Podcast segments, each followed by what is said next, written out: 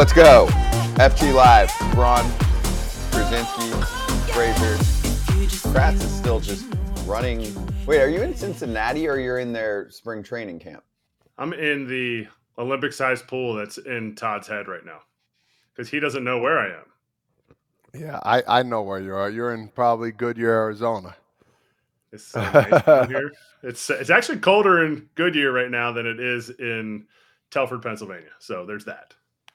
That's you have to take the no bus to your way. meetings. Do what?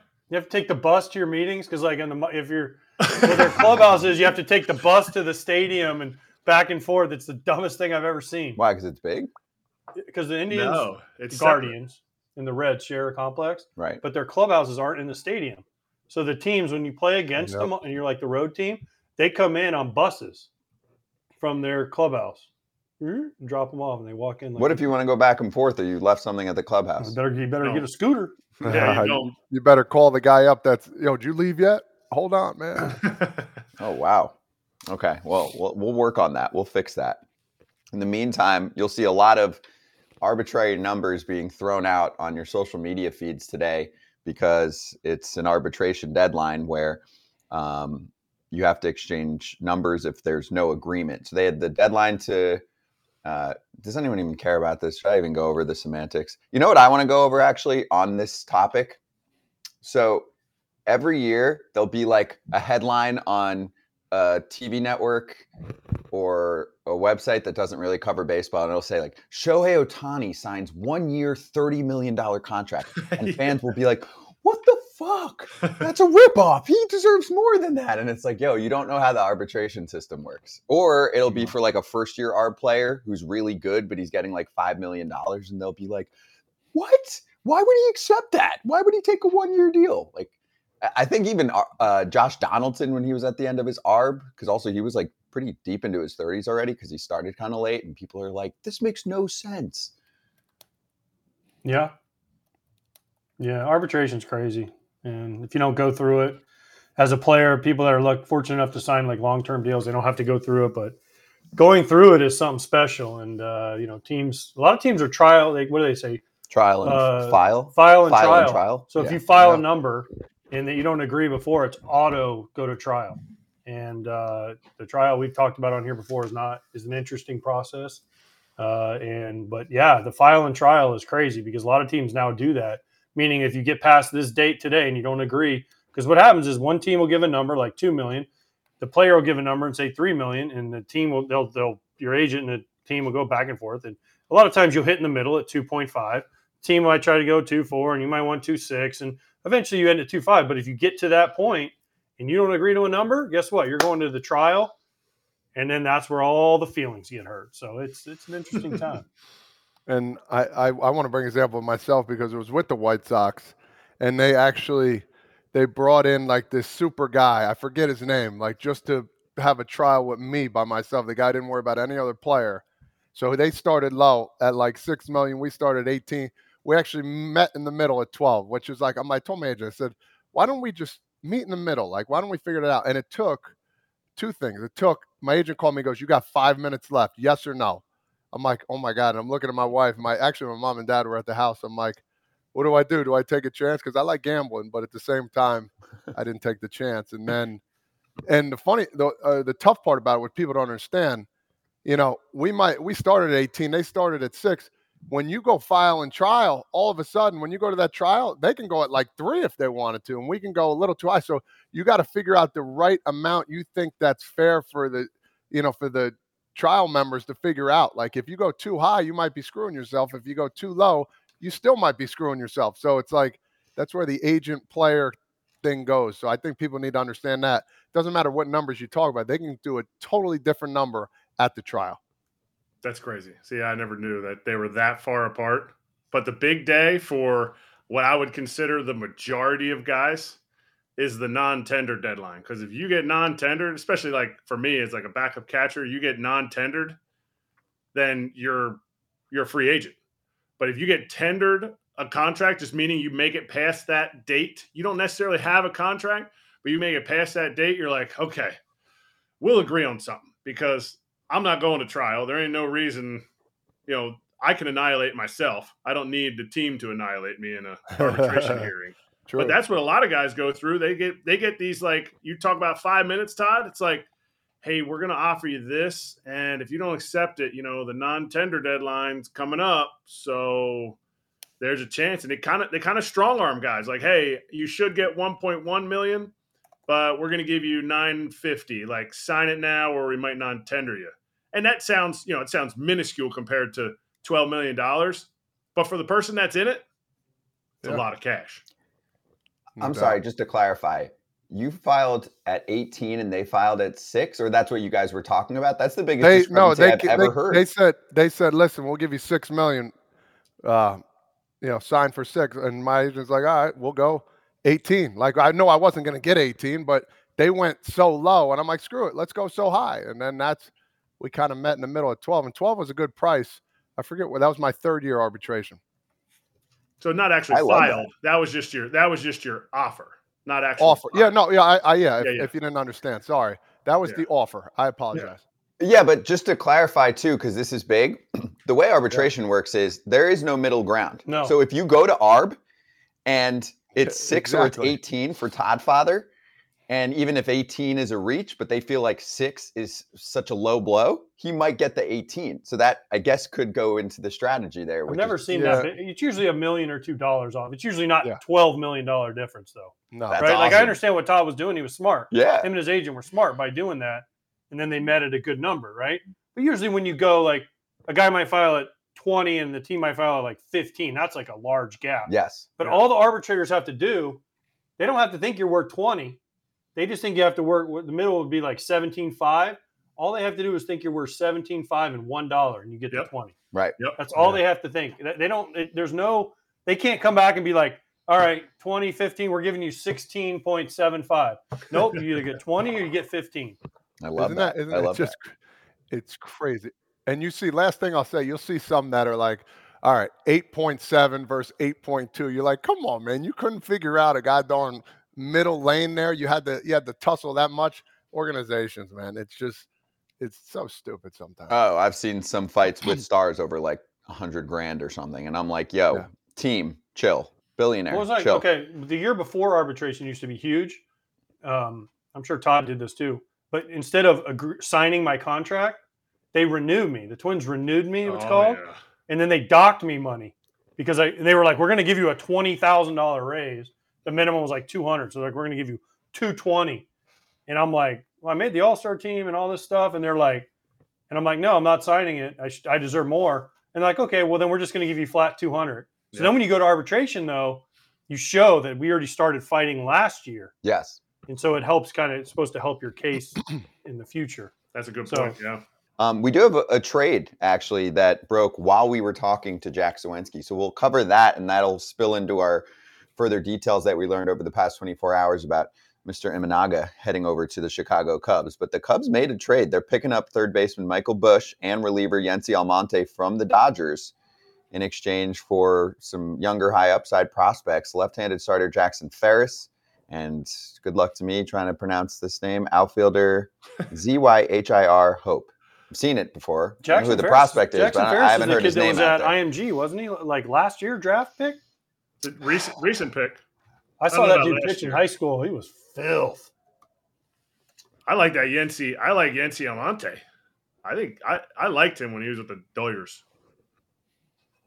Here it is from Kenny Ballgame too, slider Spin slider that thing. slider or here's part of it at least there from Kenny Ballgame that you're looking at right now. But yeah, Ja- Jackson Ferris. I mean, he's last year was first year in the pro, uh, 2022, second round, Mhm. 47th At overall. IMG. Michael Busch is a big prospect for the Dodgers. So Was number two yeah. anymore. I don't know. I guess Maybe he can make it for Cubby Fest tomorrow. That's true.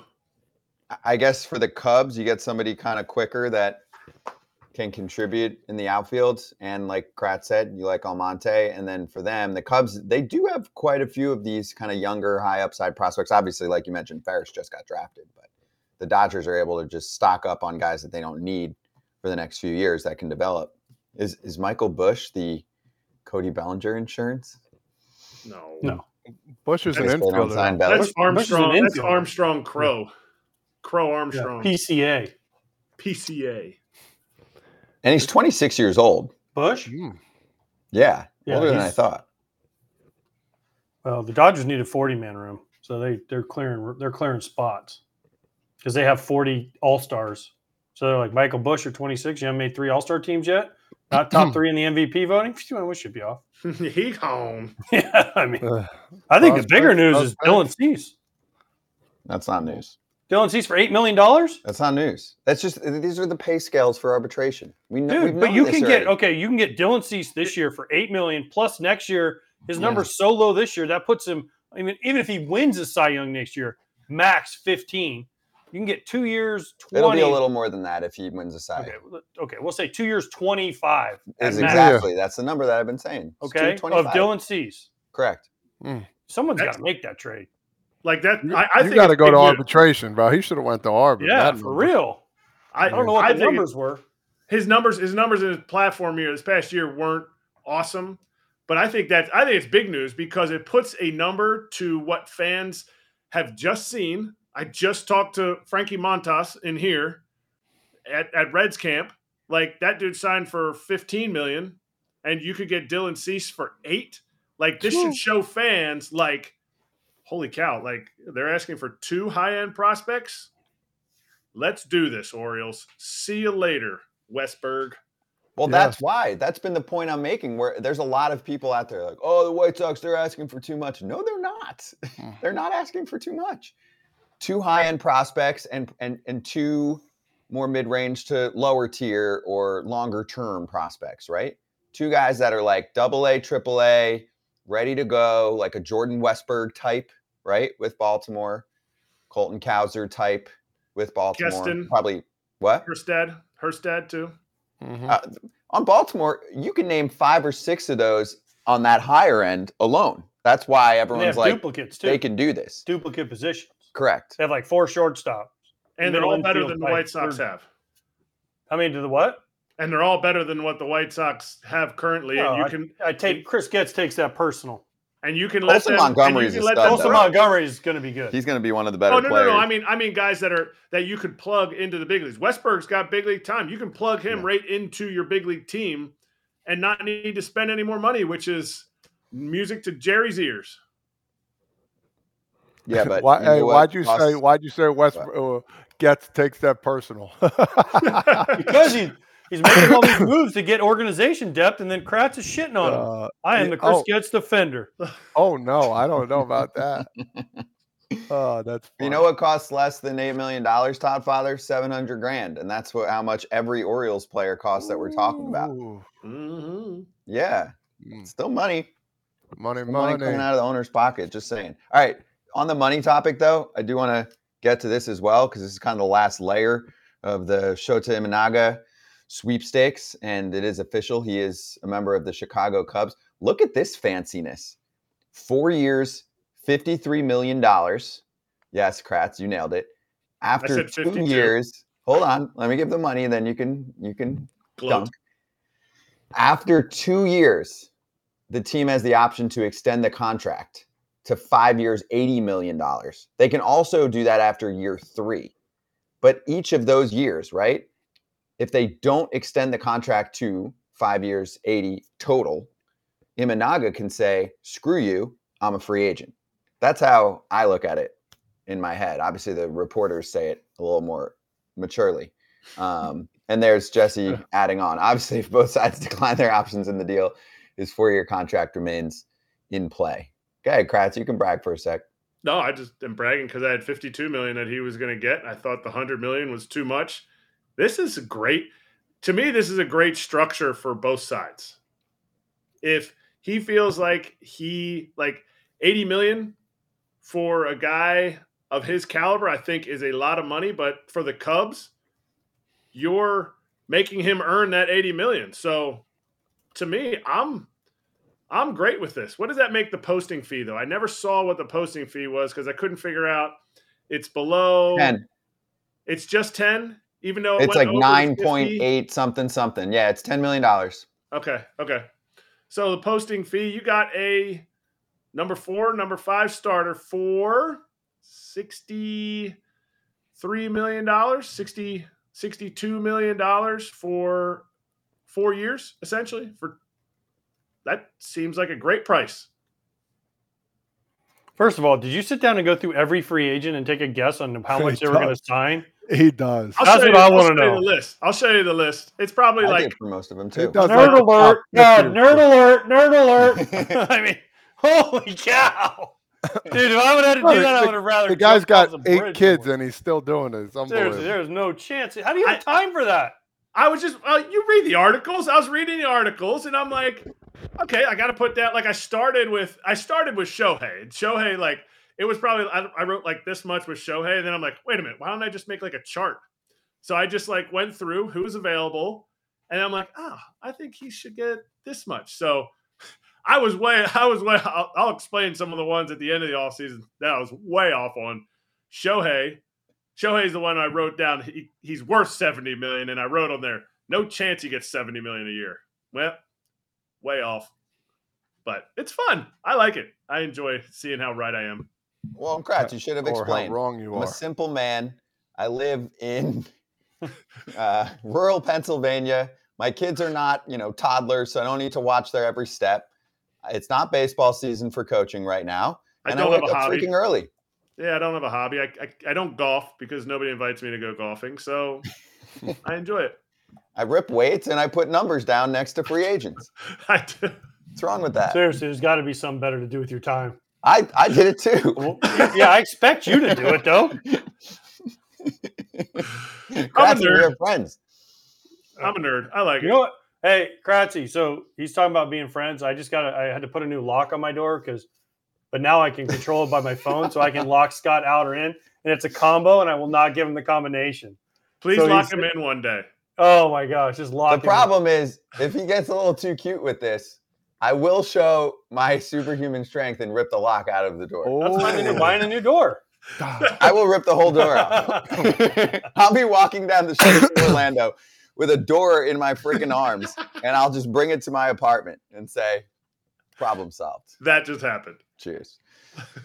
Cheers. I Um, like that. anyway, well, Todd Father, you weren't on with us yesterday, and I know none of us have seen uh, a ton of Shota Imanaga, and obviously, I don't think any of this group seen him in person unless you're at one of those WBC games or you spent some time in Japan in the past year. But I've never seen, I don't want to say never, but I've seen a lot of differing opinions, and we we covered this the last couple of days in terms of what he can be, and I'm intrigued. I mean, there's some people are like, this is a steal. This guy has upside of a two or a three. If that's true, and you're getting him for 50 to 80 million dollars on the free agent market at 30 years old, that is an absolute steal. There are other teams, like there was a tweet from Alex Pavlovich, who covers the Giants for NBC and does a good job. And I- can find the exacts, but he basically said, like, well, let me just find it. It'll take me eight seconds to find it. He Let's just, said, hope, let's just hope he's not Kei Igawa. And, and I brought that up to, I think, Eno Sarris. Yes. And like Kei Igawa, for people who don't remember, you have to be a Yankees fan to remember he pitched his entire. You know, I want to say I didn't look it up. I want to say he probably had like a 17 to 20 million dollar contract, but he pitched most of it in AAA in Scranton. He was a guy that pitched. He had sunglasses on and like his first start in the big leagues. Left-handed pitcher, right? Left-handed. Now I'm He lefty. that. Yeah, he's lefty. left, Yeah. He has blue glove. Like it was, it was, it was one of those things, and you, you hope he's not that. But at 50 million, they've given some, they've given some prospects in the minor leagues, 35 million, 40 million that haven't haven't panned out. So eh, that's the new going rate. What's the guy? What was the guy for the Red Sox? The Cuban guy, Castillo. Oh, Rusney Castillo just was the richest AAA player of all all time. time. Oh my Good. gosh, they couldn't bring him up. That's him. a complicated case. But That's here, I'll give you. I found thing. it, Todd. So he said. So Alex Pavlovich said yesterday, I've seen a lot of confusion about Giants and Imanaga. They were never a front runner here. People just went wild with rumors. They viewed him as more of a back end starter and prefer other guys that they still plan to add to the rotation. You like what you're looking at too, by the way, on the screen in the WBC with that heater? I do. I do like that. Change up, missed missed location. We're cherry picking. we're we're That's cherry picking, hitting. but to me, like he's gonna have to learn to. And I read and I read something. Was it was it Eno that said it, or was it uh oh the guy we had on that does all the stuff for the Cubs? He does a lot of analytical stuff. He Lance was talking, Brozdowski. Yes, yes. Lance was talking about how possibly they see some upside in the ability to. This was before the Cubs signed him, so he wasn't being a homer. They have they see the possibility of him being able to the way his the shape of his curveball slash slider sweeper thing, being able to manipulate that, and they pointed to his athleticism with a strong lower base, talking about how they can improve his breaking stuff. And if he can do that, that plays off of that super straight heater that has late life in the zone. Here's my thing: as a lefty, I'm facing a guy that doesn't have a very good breaking ball. Give me Right. a bat That's Oh, because if he's just going to throw me high fastballs, I can figure mm. that out. yep. right? If he doesn't have anything, one of you, you better hammer me in. But if he doesn't, if he's just away from the videos. I mean, obviously, I haven't watched as much as Kratz, and I haven't made you know as many predictions. But I mean, if I'm just facing a lefty and I'm a left-hand hitter, and he doesn't have a breaking ball, then I'm not, I'm I'm diving all out on that plate. I'll You eventually figure out how to hit a heater. Yep. I mean, you know, but his, his every fastball I saw was a four seamer. Yep. So there's nothing coming in on me. It's it's dive yank for me. It'd be Todd Frazier from the left side. Dive yank. Hey, Yeah. go ahead. No, I, I, I love lefties. I love facing lefties. I, I, I like what I saw there. You know, we we did have mixed reviews. Some guy said he's the next thing since sliced bread. Somebody said four or five starter. But I, I mean, let's give him the benefit of the doubt. I think. Let's see what he does once he gets over here. You need to develop that off speed, especially as a lefty. And if you're not hitting 95 plus consistently, that ball's going to be getting hit because it did look pretty straight. But I'm not going to make my prediction or anything right now or conclusion. He he's a lefty, and when he faces other lefties, I'm sure he's gonna. Once he has his control, he's gonna be pretty good. So we will. It's a wait and see for me. and you get and you get the whole you know separation how much like a guy like todd is going to to me would feast off of what i see from shota because Mm. that fastball it's just, you couldn't throw a fastball fast enough for todd he's going to be out in front of a fastball so then okay how do you how do you throw that changeup you know for for me his changeup i know some people are saying splitter but analytically the thing i read it didn't say it didn't say it was a splitter is how much depth can he get from that if he's not spinning anything? Because Todd's going to see that spin out of a lefty's hand and be like, nope, I don't need to swing at that.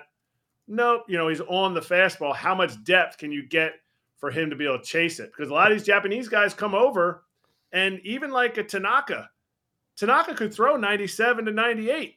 He never did. He just, you know, he manipulated his spin. And I'm not saying he is Tanaka. I'm saying how does he assimilate himself to the big league hitter who can can time up a bullet like aj said he can time i'm gonna figure out how to do it i'll stand 10 feet in front of the iron mike machine or the hack attack and be able to get on top of a pitch eventually I- know the first thing they're going to do with him, and yeah, they might work on refining mm-hmm. like their slider inconsistency there too, because sometimes it looks good and sometimes it doesn't. But I know the first two things they're going to tell him: number one, give me your high speed fastball every time. Screw that 90. Give me that 94 I saw in the WBC. We do something here called five and dive, or even four and dive. And Let me- gets to pitch let me introduce here. you. I mean, yeah. Yes. And I will say, and, and speaking of, of Lance Brozdowski, he had a really good um, photo that, well, it was part of a video and people took screenshots that showed where his fastballs were in the zone in the WBC and they were everywhere. Right. And then they're like that four speed or four seam with, with carry heater in MLB right now. And it's still the trend. We go up here mostly with that. Yep. So that's the first two things I think you'll get from the Cubs, right, Kratz? Hundred percent, and and the Cubs are really good at that stuff. They have they've they've been they've been on the forefront of all that analytical data. They just don't get as much credit as like the Rays and stuff because they haven't produced the pitching necessarily. But they have their own pitching lab down here in Arizona, and they they'll, they'll be on top of it. They're they're not gonna they're not gonna squander him. Let's put it that way. Whether his stuff, you know, plays in the big leagues, that's really going to be how much he can compete. Do you know the other team that Jesse Rogers listed that had legit interest in him? We didn't get any other details of The Red Sox? anything else. well, the Red Sox, Kratz, I- I'll, I'll stop you there. The Red Sox are interested in everyone. They're in on everyone. Okay, that's just automatically part of every um, press release. But besides them, Pittsburgh Pirates. And Imanaga? That's what Jesse said. They had some interest, but he chose Chicago, and he's been living in Chicago since Christmas. Okay, here's the question for you. How much? I mean, the Pirates? really? The Pirates. It's like saying the A's were in on them.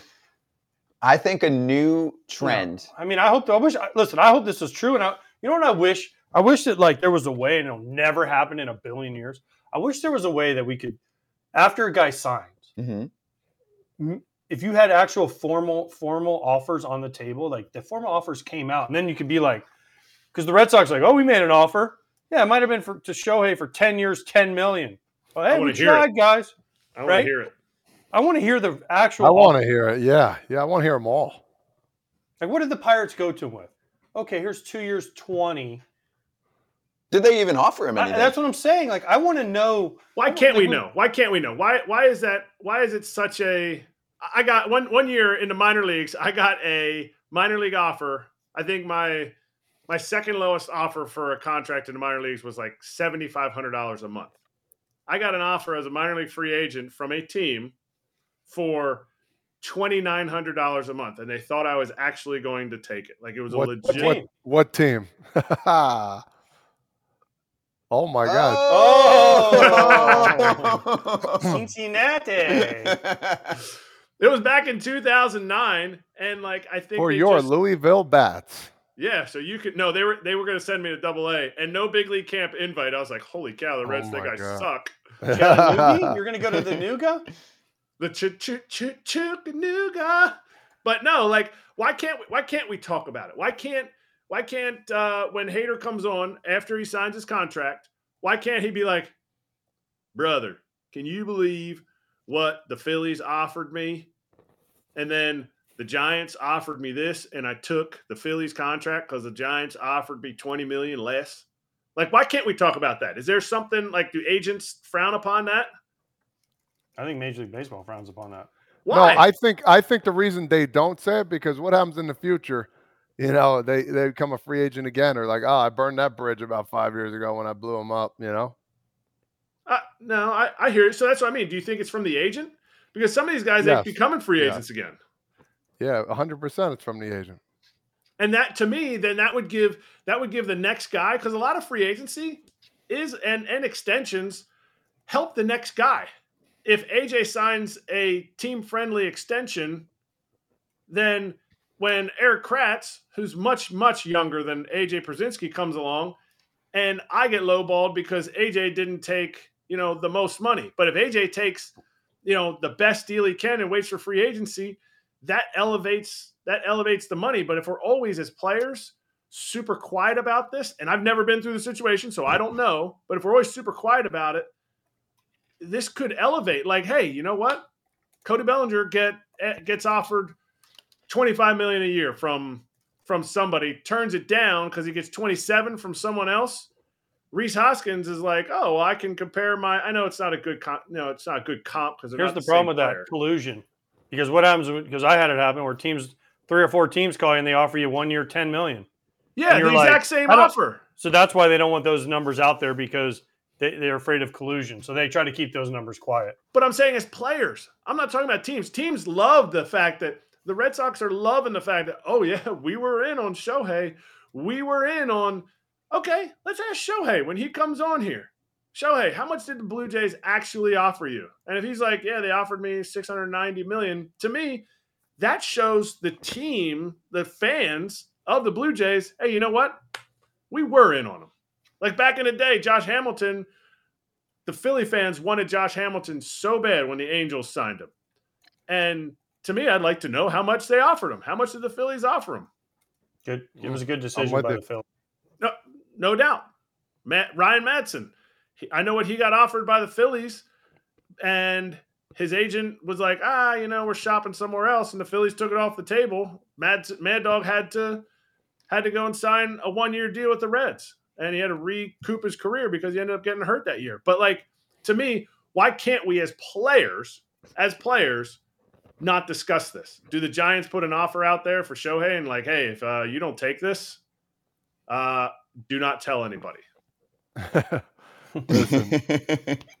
and here's I, another thing. I that agree. could- Let's normalize it. Let's let's Yes. bring it out there. I'm with you 100. percent And then you have fans like, "Yo, dude, you went to this team for 700 million, and we offered you 690. What are you doing? You're greedy Good. for money. Every time you come to our place, we're gonna boo you. You know what I mean? Good. They're- They're gonna boo Hey, him anyway. what? I got seven hundred million in the bank. Oh, Well, I would say, yeah, your team should have offered more. They Take me- lost. take if me you to ain't first, you're last. And I signed with the first place offer. take me Hey, to. they don't lunch. boo you because they they don't boo you because they like you. They usually boo you because you broke their fucking heart. Right. Yep. You're I never got I never got booed. Well, okay, we're we're gonna bring on Travis Sawchik in the next two minutes, and he actually tweeted about this um, when Kevin Kiermaier signed. Kevin Kiermaier was very open about his offers this offseason, which he said were lower than last offseason in terms of quantity of offers because he said he got one. He said there were no other teams that were like reaching out or interested. And ends up signing with the Blue Jays for about ten and a half million dollars, and he was much better coming off this season than last Hmm. season. So I Hmm. appreciate that, and also I'm going to look at every team this coming season. If their center fielder's not good, I'm going to say, "What the fuck?" Yes. Absolutely. Mhm. And AJ said about doing? collusion, you're wrong. If you don't if you don't think they're colluding, whether it's from an analytical database, whether it's from things that are leaked to the media, you are you have never talked to a big league player, big league fringe player who has gone to through free agency. AJ, you said you got 3 offers for 1 year 10 million. They didn't just come up with that. Like, wow, that's so Well, amazing. those were those are random numbers. That, that wasn't true. I, I, I, I'm, I understand. I understand what you mean, but I know a guy who got a two-year offer within 15 minutes of each other for 1.9 million back in 2000. I think it was 10 or 11. Bro, that happened to me too. It was crazy. Like it's not crazy. It's collusion. So let's talk about it as players that so that we can just get it all out there and we can help each other out. You know, me helping you, you helping me. Very true. I wish players would do that more. That'd be great. So But let's there's a reason that they it. don't. There's a reason that they don't, and I don't know what it is. I'm not smart enough Because they're looking out for themselves. They're like, oh man, I'm not telling him, man. Well, then he's going to go back and tell his agent. His agent's going to go attack and tell that team. You know, you know what I mean? No, know.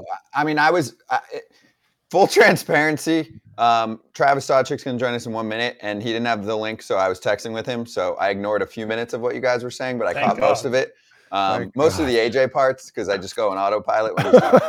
Um, but okay, if Teoscar Hernandez signs with the Dodgers for almost the same amount that the Red Sox offered him over two years, doesn't that make it look bad? Like, oh, the next best potential offer was way less, right? Does that Yeah. hurt the future value of the player, right? If a player says I didn't get offers, or a player says my next best offer was way lower, does in in his mind or in the agency's mind does that hurt them? I'm just trying to throw out ideas of why they wouldn't just say, "Hey, let's throw it all out there." I got 100. Next best offer was Yeah. 70. Next best offer was 50. Then teams are like going back, like, "Oh shoot, we got screwed. We should have offered less than that."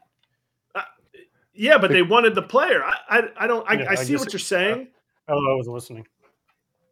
All right, well, whatever. Yeah, AJ and me don't listen to each other. no, I know what you mean. It, it, it'll it'll change the land. um, MLB writer for the score, super smart guy, uh, co-author of the MVP Machine, and author of Todd, he does Big what he wants, Baseball. dude. He just straight cut you off mid sentence. Was Todd talking? Oh my No. god, I he was in the middle of a sentence. Story. No, welcome, big- Travis. Travis, what's up, big dog? How's it going, fellas? Pleasure to be Good, with you. It's great to have you, Travis. It's it's rowdy right now. So let's actually start here, though. I, I know you tweeted about this the other day um, when Kevin Kiermaier signed.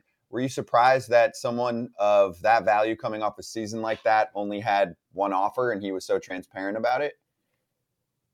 Yeah, I mean, he had a really nice season, and he he was very transparent about the lack of a market, and uh, that, uh, given his you know defensive value and that he had a pretty solid year with the bat. I mean, it, it is a little surprising, and I don't know how much of that is tied to you know clubs waiting on resolution with some of the RSN uncertainty out there, other factors like that. Uh, so I don't know. It, it, was a little surprising, and just in general, outside the Dodgers, most the markets have been pretty slow to move this offseason. Let Let me ask you this: We were just talking about this. Who who hurts more in this scenario? Say Erik Kratz, big time signing come up. He had five teams hit him up. Hey, five years, hundred million. Another team won uh, four years, ninety. And all of a sudden, he signs with the one team, but he comes out and says, "You know what? I'm going to tell every team that that signed that gave me an offer. I'm going to say everything that they gave me, and who's that going to hurt more? Will that hurt the players more, or will that hurt you know organizations? Yeah, you could look at not to be too political here, but you could look at it both sides. And uh, on one hand, maybe it puts pressure on clubs to, to hey, why aren't you guys spending? Uh, uh, that sort of thing. But it also illuminates the market for players and uh, shows what might be lacking or available. So yeah, I think you could look at it through a couple of different lenses.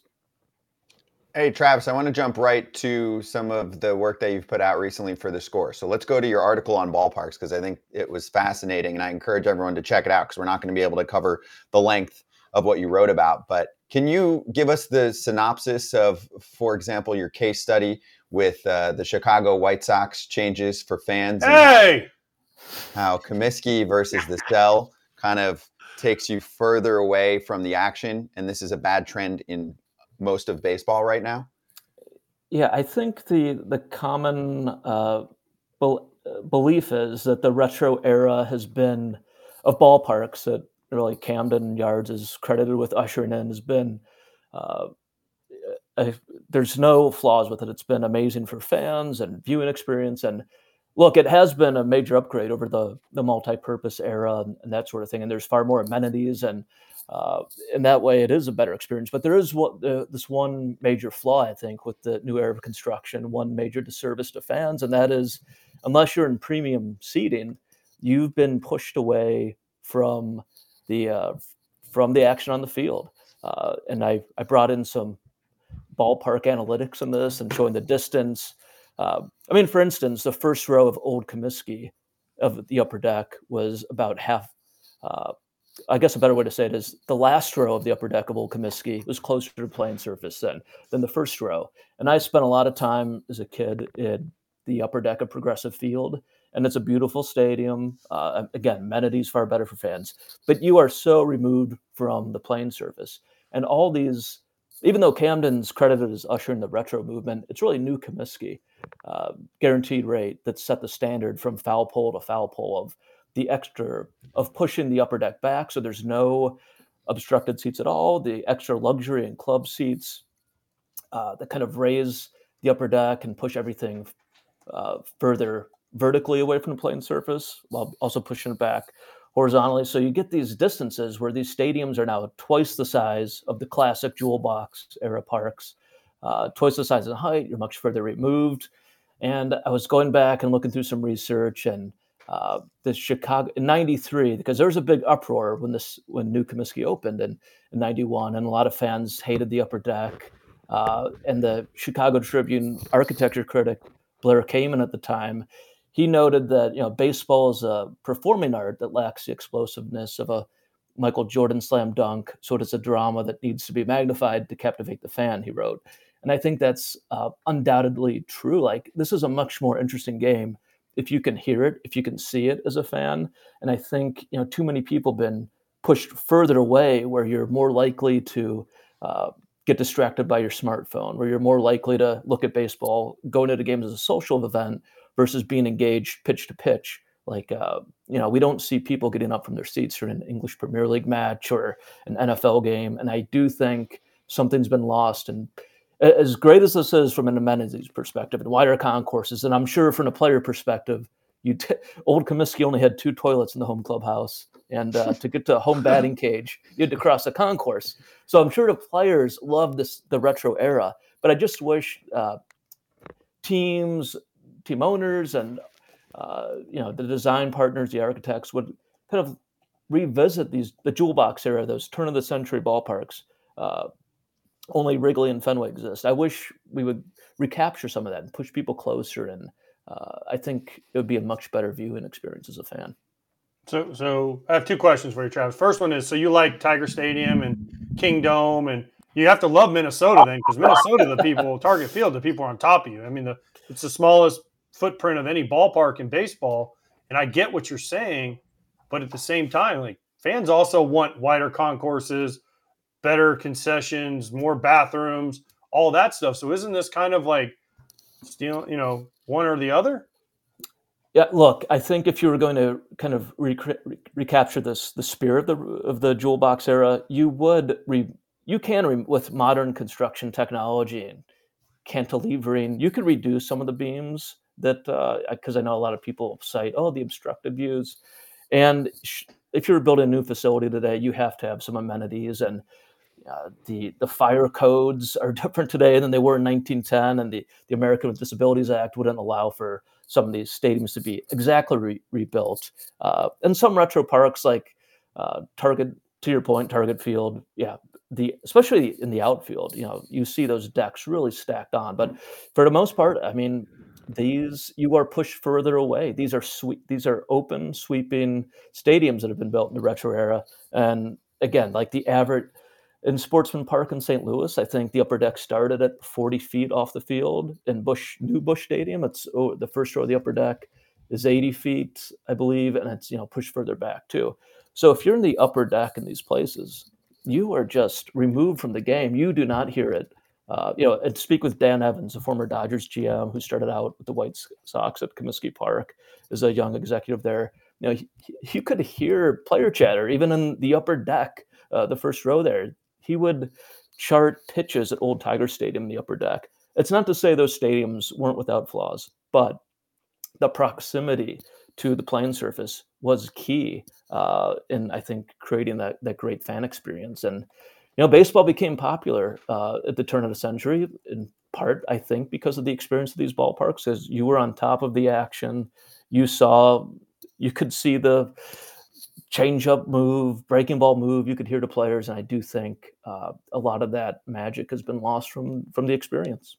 Travis, two things. Uh, don't the, the, White Sox, from what I heard, and I don't know this, but I heard this. Obviously, I played there. They were upset because they built kind of the cookie cutter stadium, and then right after Camden came in and changed the whole dynamics. The White Sox have made moves to to to change what you're saying. They've they've shortened the upper deck. They've they've done a lot of things. They brought the upper deck in. They, have made a lot of changes since this new Comiskey Open. But I think from what I heard, they were upset because right after they did their stadium, Camden Open, everyone's like, oh my gosh, this is the new way. And the White Sox were behind. And second of all, you clearly never played in Old Tiger Stadium because you said there was only two bathrooms wherever you said. There might have only there might not have been one bathroom in the Old Tiger Stadium. That place was a shithole. Excuse my language. Like literally, I mean, it was awful.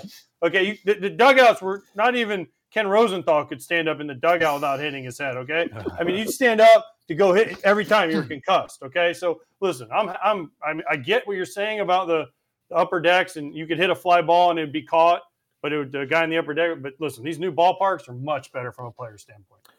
Oh, no doubt. And it was actually old Comiskey that had the two toilets in the, the home that, that oh. I ah. referenced. I don't know if I well, said the visiting clubhouse in old Detroit didn't have one. They had one urinal on the way to the dugout. That was it. No, Uh, but look at what happened. Look at the Wrigley Field renovation, right? It's a jewel box park, one of the two existing from that era, along with uh, Fenway, and they now have a marvelous home clubhouse with all the amenities you want. So with construction technology today, you can uh, refurbish or rec- recreate these parks with better clubhouses, with more amenities, create dugouts where players aren't, you know, concussing themselves by standing up like a uh, like a Tiger Stadium. So I think you know if we were rebuilding this today, it would it would include some of those amenities. I I'm just more interested in that ballpark experience that's been lost where you have people where you feel like the fans are on top of you. I mean, you have to remember when these parks were built, the Fenways, the Tigers, the old Comiskeys, they had no models to build them after. So they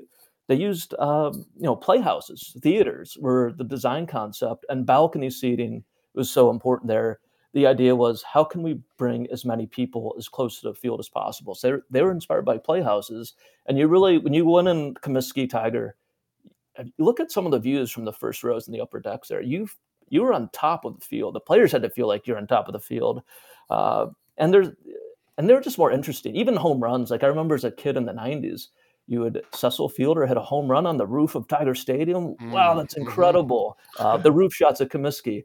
Uh, home run even came in, in 93 in the Tribune was like, you know, home runs at New Comiskey just aren't that. When Big Frank is hitting a home run in the bleachers, it's just not as interesting as when Ron Kittle was homering on the on the roof of. Okay, so they're just more interesting places to play, and uh, I think you know if you rec- recreated old Comiskey uh, on the south side of Chicago with the modern amenities, with removing some beams, with giving players a modern clubhouse, it would be a smash hit. People would want to go there. Uh, it would people could be romantic about baseball and the experience of the ballpark again. I think it would be an amazing experience. Well, let's bring it back to modern day baseball now. I want to talk a bit, a little bit about free agents and signings, especially the Dodgers. What have you thought about that? Um, you had a funny tweet here. I, I want to read. The Dodgers won 142 games in regular season, but the five-day break before facing the Reds in an NLDS was just too much rust to shake off. Talk about that a little bit. I was, I was always when we had that conversation too as well. I, I was big believer in like let's play, man. Let's not wait any more days that's another conversation to talk about. But yeah, talk about the signings and all that good stuff. Yeah, yeah. I tweeted just because baseball's postseason is such a different animal compared to the, say, NBA or NFL, where the best teams are usually playing, and where you know the best Patrick Mahomes is going to take every snap. It's not like the ace pitcher of the team can t- make every pitch. So the nature of the postseason allows for baseball to have some parity. And uh, you know, just a few days ago, the Dodgers had spent more in free agency than the rest of baseball uh, clubs combined, which is just pretty wild. I, it was like 1.1 billion to 1. Point billion some change. So, you know, is that good for baseball? Or, I mean, having the Dodgers a flagship club be an amazing team is good for potential postseason ratings. It's great for the Dodgers. Uh, but I do, and you want to see teams compete. Like, uh, if I'm a Dodger fan, I'm very excited about what they're doing. I just worry about, you know, baseball always has this cloud over itself every offseason where all, there's so many teams not engaged, there's so many owners not spending. And even though winning and payroll is only loosely correlated, if you look at it statistically, you know, farm system, drafting, player development means more in creating those those cores. There's still this perception amongst fans in a number of cities where it's not a fair game. Uh, you know, I live in Cleveland, and when you listen to talk radio, you don't hear about Browns or Cavs fans lamenting the unfair playing field. They might lament poor decisions by management or coaching, but you Mhm. always hear it around the Guardians. And I just think whether it's a salary floor or something to reduce this cloud, this burden that overhangs a sport every offseason, where there's not enough team spending. Uh, you know, now you have a super team that's already the Dodgers are already great at developing players and drafting. Uh, they have super smart front office. Uh, it's basically like you imported the Tampa Bay's pro- process and folks, and then you gave them a three hundred million dollar payroll. You can you can uh, imagine what fans in Arizona and uh, San Diego, uh, Colorado feel about that. So yeah, I think the Dodgers have built a super team. I think it could be an amazing uh, win for like postseason ratings should they advance deep. And I think you know growing the sport internationally, it, it won't hurt. But I do worry about you know you know a third of the markets in baseball. Just I would like to see you know other clubs be. uh, I don't think they're going to do it on their own. I would like to see something, some legislation in the CBA put in place to to force uh, a, a smaller golf divide between clubs and perceived interest in winning. Yeah, no, it makes sense. I know. I mean, I've read your work with with Cleveland and, and Pittsburgh for years, mm-hmm. Travis, and I know you got to jump. But I, I think what what you said there nailed it. It's sure you can talk about a cap, but the floor is the problem here. I mean, those third of the teams that have payrolls in the 40, 50, 60 million dollars, we know that those teams are profiting. Like you can do simple math of TV contracts, national ones even. So I'm with you, man. It, it's it's frustrating. We obviously bring it to light as, as much as we can. And I know you were frustrated and kind of covering those teams sometimes, and you're like, are they ever going to do anything? So um, it was great to have you, Travis. Really appreciate it. Um, encourage everyone to check out some of those articles we were talking about in the score. And I uh, would love to have you back sometime. Have a good day. Thanks, fellas. Great to be with you. Appreciate it. Travis Sawchik. Uh, you can check out more of his work um, on Twitter as well. Thank Uh, you. check out. Let me just get the. If we come up with a salary- Travis underscore underscore Sawchik is the uh, Twitter handle for you. What's up, PK? if we come if we come up with a salary floor, there's gonna be like six to ten teams that are gonna be, you know, they're gonna have to come up for sale. There's just gonna be so many teams that they're gonna they're gonna need to sell because they're not gonna be able to spend 150 million dollars a year on payroll. I just I feel bad for them. I, I- do you know what they actually would do though? For real, they would to spite that a floor would come eventually. What they do is they just get to that floor by um, essentially dollar? kind of buying prospects. If that makes sense. So you would take a team like let's say the Yankees, right? Yankees want to get rid of a Giancarlo Stanton contract. Great, we'll take him. We'll take a mid-level or two prospect, and they'll do it that way. And they'll be like, haha, we're still not really paying most guys. You know, we're just kind of taking salary dumps. They might even cut some of those players that they bring on. So you'd have to try and figure out ways to get around that as well. That happens right now in the reverse. You've seen it happens like every year or two where a team will kind of like buy a prospect or a player. I mean, the Braves ha- have actually been doing that a lot this offseason. Like, oh, good at it. Mariners, you want to get rid of Marco Gonzalez? Like, we'll we'll take that on, right? And we'll turn around to the Pirates. And turn around to the Pirates. Slap hands.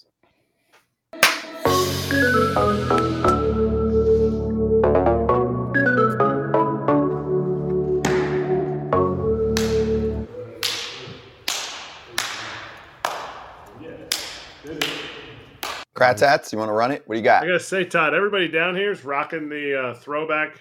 This is not throwback Reds, but everyone's rocking the City Connect hats down here, and Yeah. I'm kind of digging it. I'm kind of digging. it. I'm not. I'm not lying. I need to see you in one of those Yes.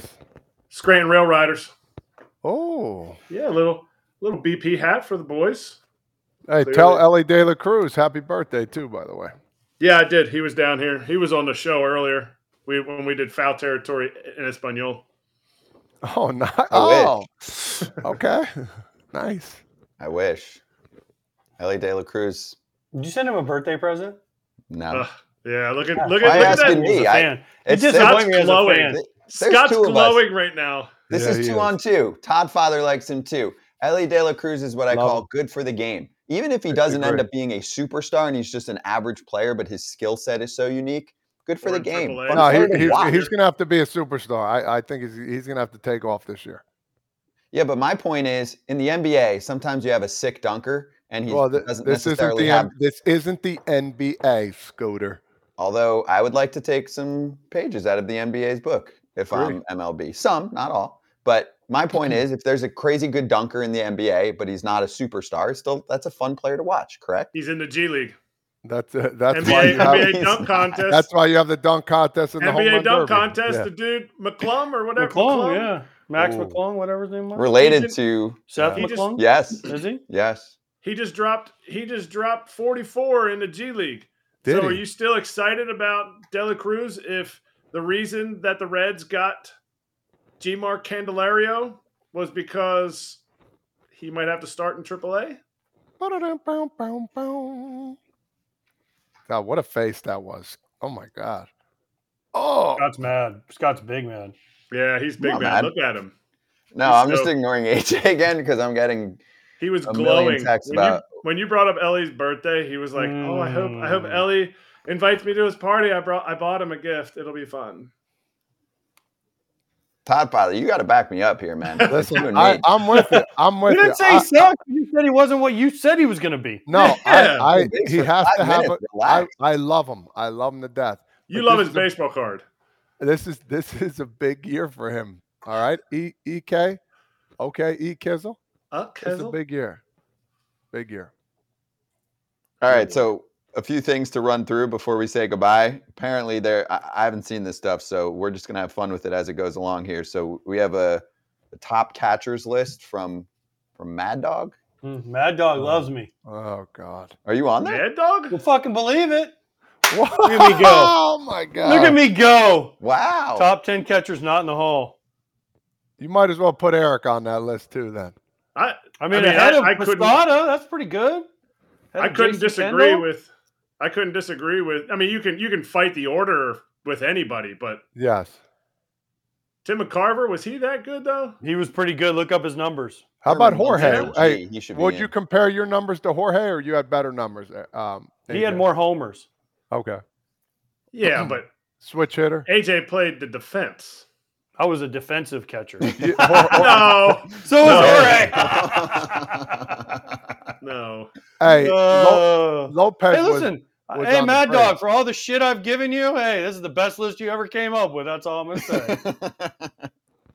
You have to Good, be. was- you have to good be in that execution. top. Like you have to be in that top ten. You can argue about any anybody that's on that list, the order. If you're not in that top ten, the person that's doing it's high. There's no. No, way. you know what, Erik? Get, go go blow him a kiss too. Why don't you? I'll, I'll blow him a kiss while you base, while you numbers, baseball brother. reference it.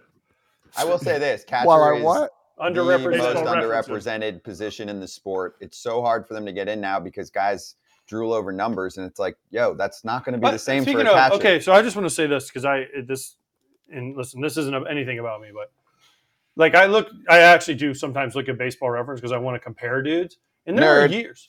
Uh, nerd, nerd alert. but I don't just because I don't just go you on not and have stare. hobbies? No, I don't go and just stare at like the numbers. But no, there are times where I want to see like one guy's year compared to another. And there are years where like a dude goes out and hits like 300 with 30 and 100, and then another dude goes out and hits 250 with 15 but steals 35 bases, and their WAR is higher. And I'm like, this is some bull shit right here. Mm-hmm. Because I'd much rather have this guy over this other guy. Fair. So that to me, just I don't know. So certain stats in WAR are overrated. Come up with your own. Okay, I'm gonna call I it the don't- I AJ WAR. We'll, we'll get that. This would be a whole war topic, but I don't think it's overrated. I think it's a really good barometer of how to rate different style of players. Every, the example everyone uses is like a Juan Pierre versus a Adam Dunn. You can't you can't compare some dude that comes up for 200 games. I mean, yeah, 200 games, 200 at bats, and his WAR compared to somebody that gets 600 at bats. There's no there's no way. Adam Dunn will hit you 40 and driving 100. Juan Pierre will hit you one and driving 20. Yes, And mhm. Juan And he'll- WAR will be higher, and they both weren't good defenders, so that doesn't make sense. and he'll steal. But but I'm saying I'm not saying his war's higher or not, but his war there there's a similar war, so that value because there's no way you can compare the two of them. There's nothing that is alike about either of them except for that they swing left-handed. Like so, there's a there's a value in playing with one. The value in the stolen base is so huge. If you added 70 more hits or every single single that he gets is now a double, you'd be like, dang, that is impressive but because it's stolen bases, it kind of gets overlooked. So look, it has to be looked at in a vacuum. It's an easy answer instead of saying, well, Jack Sawinski only hit 240 this year, but we're going to eliminate the fact that his OPS plus was 115. Like you have to you have to equalize, you know, you have to equalize numbers out there. And I think war is a good way to do it. Yeah, I think it overvalues walks and stolen bases. That's just my opinion. All right. Well, th- this is your request hmm. at the finish line here. Let's what do it. happened over the past 24 hours? Dude, look at that. Hmm. Omaha Storm Chasers. Look at their new coaching staff. They got Carroll, Saban, and Belichick. They ain't losing a game. They're going 150 and 0 they need a quarterback. Omaha. What do you mean they need a quarterback?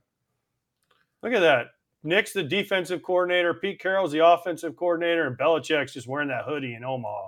Oh gosh. Mad as shit. Look at him. Sad day in football world, man. Seriously. So many, so many They champions. die. But Changing of those the, guys, changing listen, of the I, I don't know. I don't know Changing of Saban and Belichick. I've been around Pete Carroll. Pete Carroll's one of my favorite people I've ever been around in my life. He's unbelievably awesome. And Saban, you know, all the seven national titles, Belichick, Super Bowl, six Super Bowls.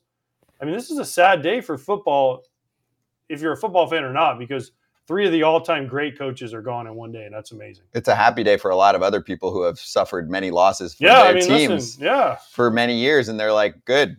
The I playing mean- field gets a little more level now. And by the way, Omaha is the AAA Kansas City One- Royals. One time, Ah, get them on the show. One time. Yeah, seriously, dropping names, We're, but you not- can't dude, get we're them not on allowed the to talk other sports. We'll I tell you what, we'll have them on when Hannah's on. We'll have them on because Fine. Scott We're Scott a will be human here. interest piece. This Yeah. is historic. The amount of championships those men have won. That's what we talk about here. Ships. Uh, tomorrow we have a show. It's it's Friday. Can't wait. I'm gonna be I from White. I'm gonna be at White. Sox There will be no words from AJ. Don't worry, I'm, I'm playing golf tomorrow. I'm, I'm I'm trying out. to look I'll be hanging out with the Who we got? golfers. Oh, Kenny Ballgame. Ken Rosenthal back on with us tomorrow. Ryan Helsley, guests to be named later. In addition to that, and Adam Jones back at it. No Todd tomorrow, right? We got a lot of Todd coming up. Todd, Todd, get Todd's ready. going to be in Atlantic City. He's got a gymnastics meet early. Oh, Uh oh. I'm going to be at Maybe White Sox sneak camp. over to a table. I'm going over to Glendale. are you? What's over there? No chance. Nothing. Hey, you're an ex-royal. They'll they'll welcome you with open arms. Looking for That's Dub. surprise. Oh, oh, you mean at Glendale? Yeah, yeah. Yeah, yeah, Glendale. We can't stop talking. Bye, everyone. We've got a new offer for the FT fam with the same bonus code FOUL, F O U L. Bet $5, get $158 instantly. Place your first BetMGM Sportsbook wager through the BetMGM Sportsbook app of at least $5, and you'll receive $158 instantly in additional winnings, regardless of your wager's outcome. Download the BetMGM Sportsbook app, sign up and deposit at least $5 into your newly created account. Place a wager in the amount of at least $5 at standard odds price. And once you've placed a bet, you'll receive $158 in bonus bets, regardless of the outcome of your wager. Again, that's bonus code FOUL, F O U L. Gambling problem or concern? Call 1 800 Gambler.